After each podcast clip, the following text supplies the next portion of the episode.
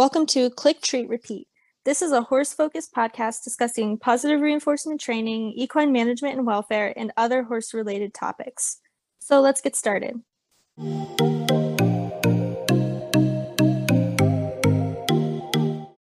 Okay, so today we're going to be talking about how to get started with positive reinforcement training, especially when there's no trainers nearby. So yeah, I guess we'll get right into it. I don't know, like what what are your thoughts on that?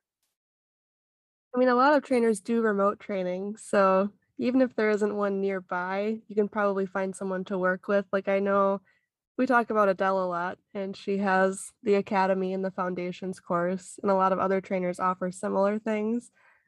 So I guess that's always an option if there really isn't anyone near you. Yeah, I definitely agree. There's lots of really good people out there like you offer it and also um, at New Forest Norman on Instagram recently started offering online training services too and she's really cool and really smart. So she would also be a cool person to get online services from.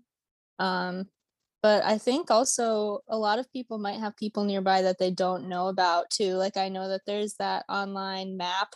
I know it's on Jill's website which I think is jetequitheory.com. It shows kind of all over the world different positive reinforcement horse trainers that have, you know, identified themselves to be on the map. And so you might not know there's somebody nearby, but they might be on that map. So that's definitely a good place to look, although there are still a lot of areas, including my area, where there's no one near you on the map. So it may not, you know, come up with anything useful, but it's a good place to look. Yeah, I'm working on creating something like that, but that's a huge task. so it's taking a long time. I Oh only yeah. have I only have a couple from my state on my website, but that's I give Jill some credit for that. That's a big task. Yeah, no, it's really good. I'm not sure if she made it or if she just kind of linked it there. I think it's like it's used by other people as well. So I I oh, I kind of get the Yeah. impression that she didn't make it, but I could be wrong on that. There's people too that might be more discreet about it. Like I I made the clicker group for my state and there's people on there that I've never seen advertise on my normal state's horse group or like they don't have a good website or anything that's super noticeable yet. So there might be trainers too that are just less recognized or don't openly talk about it as much too. Yeah, that's very true. And I think like in the Instagram community, you can really find a lot of people just from that too. I mean, it's harder to find them in your own area, but you can, or you can do the remote training like we already talked about. I know I have found there's like a triangle area positive reinforcement equestrians Facebook page that somebody who actually listens to the podcast um, DM'd me and told me about. So I've now joined that Facebook group. So people who are in North Carolina, especially near the Triangle area, that's a really good resource. I'm actually not really near the Triangle area, but I'm a couple hours away. So I just joined just in case um, there are people kind of on the outskirts of that area who might be closer to me. And I wouldn't mind necessarily driving out there occasionally for like meetups and stuff. I know they do meetups. So that's a good resource. And there could be things like that for different areas, like the one that you created too. Yeah. And I mean, even if you just board somewhere, it's probably not super likely, but you might find someone who implements some positive reinforcement and they might not be a true trainer, like they don't advertise and offer services like that, but it still gives you some sense of community and you might be able to take some tips from those people too. Yeah, that's really true. And I know that some people also offer clinics that you can travel to if you, you know, are really looking for hands-on instruction, but there is no one near you. Like Adele has clinics, I know, and plenty of other people like Shawna Karrasch and other like really good positive reinforcement trainers have clinics. So like if there is a trainer that you know that's like a, you know, pretty big professional who might be out there doing clinics, it's definitely worth like looking into that and seeing if there is anything that either might come near you or that you could travel to just to get that kind of hands-on experience. I know I really want to do that because I've never trained like in person with another positive reinforcement trainer ever. So I would really like to get that experience, but it's kind of hard to travel. So maybe once COVID is better and more people are traveling around doing clinics, maybe I'll get to. Yeah, that's something I'd really like to do too. And even if you're not bringing your own horse, learning with someone else's horse can be just as beneficial because I mean, you're still practicing your mechanical skills and breaking down behaviors and everything you would do with your own horse, you're going to be doing with the trainer's horse as well. Yeah, exactly. And you can probably get experience with like different types of horses if you only ever work with your one horse. Like you can see different personalities, maybe, or just generally different types of horses. So it can definitely be useful. So I guess in addition to all of that stuff, um, there's also just a lot of resources out there in general. And I don't think we necessarily need to like list resources and resources and resources on end because there's like a lot of places out there that compile them. Like I know you have some on your website, I have some on my website. Um, Jill's website, Jet Equitheory, has some really good ones. Adele's website, thewillingequine.com, has some really good ones. Like you can really find really good databases of resources, but um, there are definitely a lot of books and online videos and podcasts that are really helpful. I know I like to kind of learn from um, like listening to podcasts and stuff like that. So that's really helpful for me. Um, yeah, I don't know. I guess we could name like a couple of the ones that are that are really good. I don't know what resources did you kind of learn the most from? A lot of Alexandra Kurland's stuff was where I started. That's a good, really good base for knowledge. She has a couple books, and I think she has some classes on her website too. She has the whole Equiosity podcast that's like hundreds and hundreds of episodes at this point. Oh, yeah, that's a good one. Actually, my boyfriend, when I was first getting into positive reinforcement training, like more like actually learning about it and wanting to really start doing it, he actually got me one of her books. So that was really nice. And I read like the first half of it and I still haven't finished it, but but I definitely would say it's a pretty good resource and it really kind of breaks it down into basic steps. I think the one that I have is just like I don't know, equine clicker training 101 or horse clicker training 101 or something like that. So yeah. it's a really simple title, but it's very basic and very helpful. I know language signs and calming signals is a popular one. I haven't read it myself yet, but pretty much every positive reinforcement trainer or horse owner that I know reads that or suggests it to other people. So that's a really common one.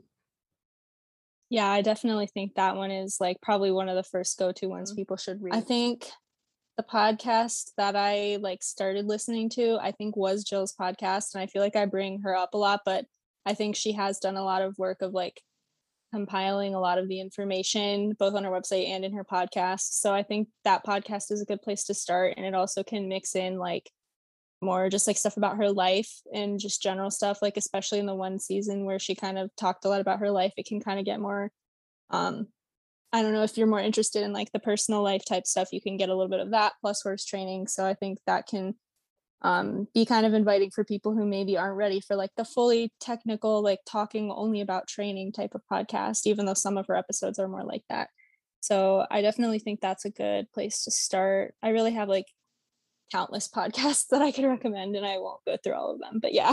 There's so many. I think Jill's is a good one though too because she does still ride traditionally. So she kind of comes from both worlds and is still in both worlds. So I think people might relate to that one more. So it's not just positive reinforcement. There's other things too, like you said.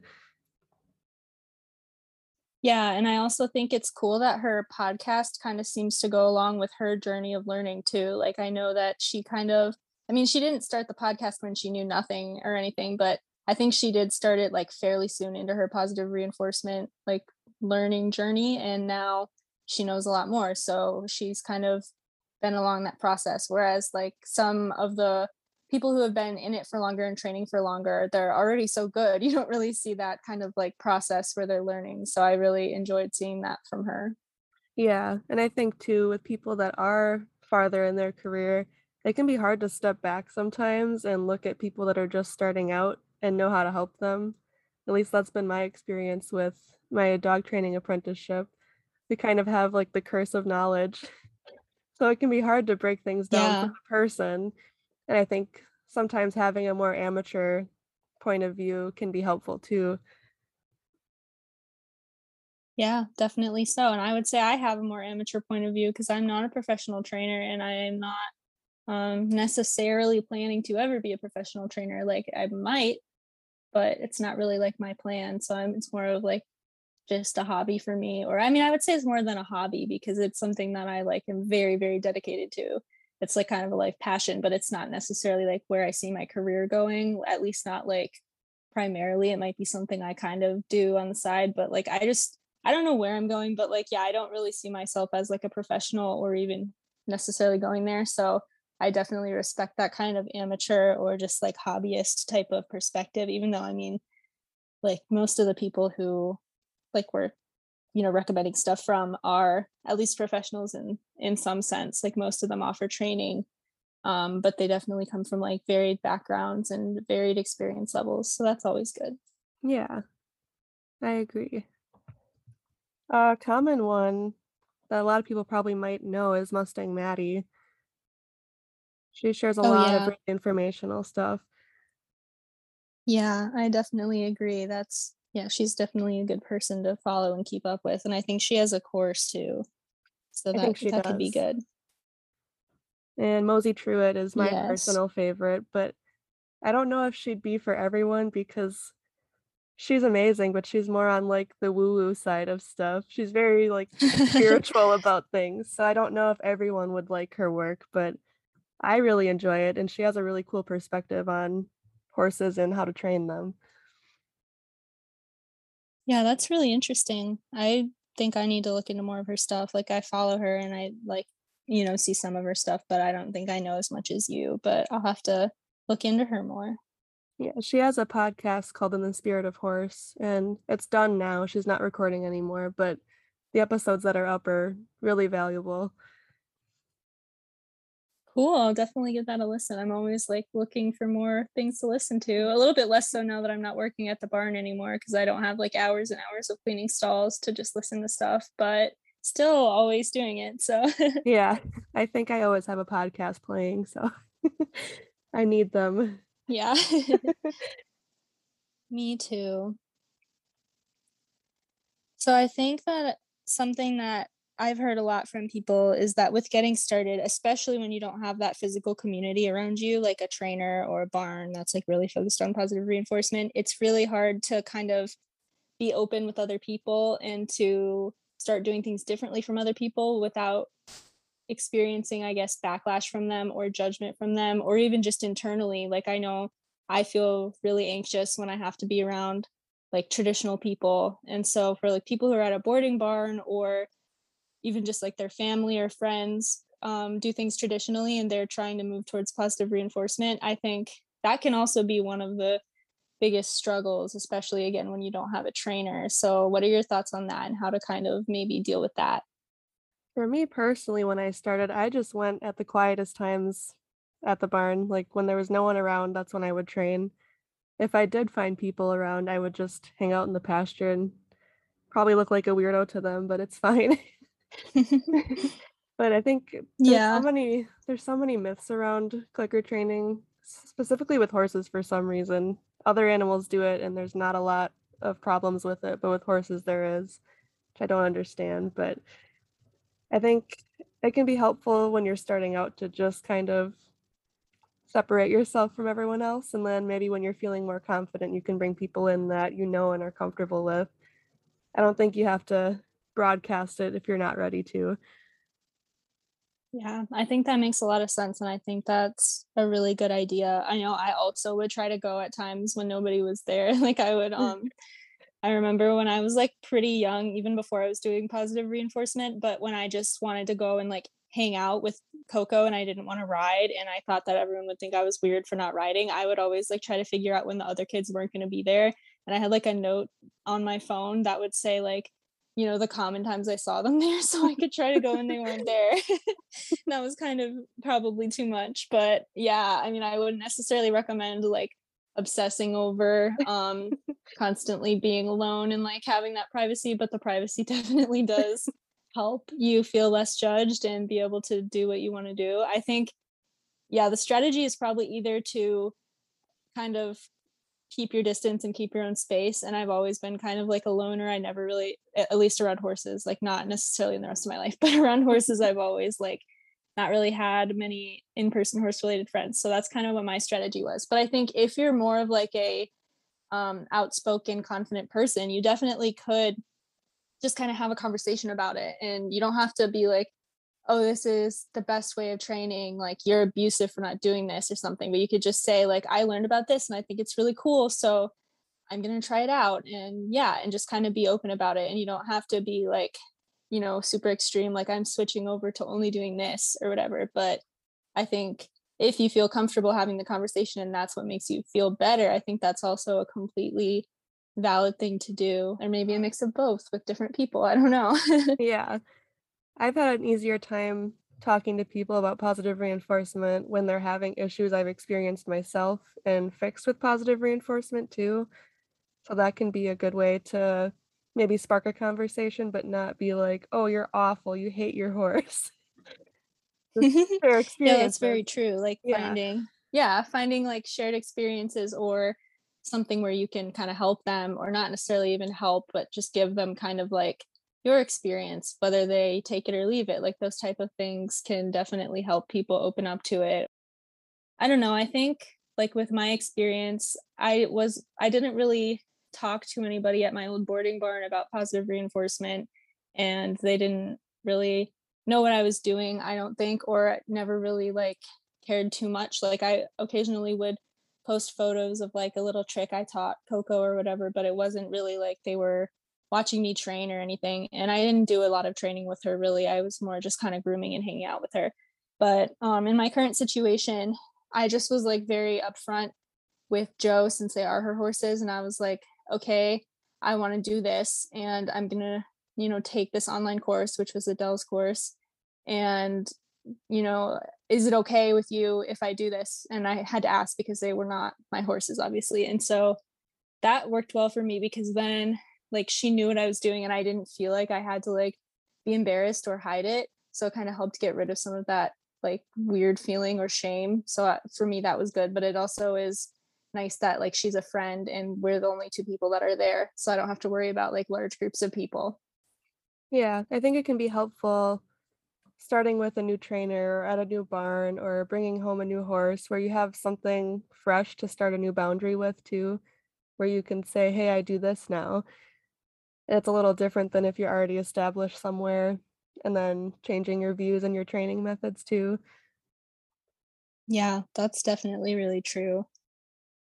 And i think like it's good to try to surround yourself with people who are going to accept that like if somebody is going to be extremely judgmental like i'm not saying they need to agree with you and you know change their training but i think the kind of people who are going to really hate positive reinforcement and not even listen or give it a chance are probably the kind of people you don't really want to be around. And i know that that's not always in people's control because you might be at a boarding barn where that's just kind of the situation and you can't really leave or it might not be your horse that you own or something like that. So there may not always be a way to get around that. But i do think like just try to like think about it rationally and understand that like it's not really your problem what other people think about it because you're the one who's learning and you're the one who's doing better and trying to um, work towards something better. Whereas i'm not saying they're not doing that but it's not really their place to like judge your journey of doing that. So they're the ones that are kind of out of out of their place there. Yeah and i think it can be hard to know that people might not agree with you. I think naturally people don't enjoy that. We want to be right all the time. That's how it works. But yeah. it can be helpful like you said to have people that are at least accepting even if they don't do it as long as they're supportive and accepting what you're doing. Sometimes that's what it has to be and it can't really be much better in that situation. It can be really hard to find a barn that accepts it at all. There was several that i looked at before we moved to our own property where i would tell them that i use this form of training and i'd like them to be handled a certain way and then they're like okay well we're still gonna yank on the lead rope or swing a whip at them and for me i didn't want to deal with that so i just moved on and found a different barn and kept looking until I found something appropriate, but that's not always possible. Yeah, I definitely think that's the best way to do it when you have that type of control and you can do that. I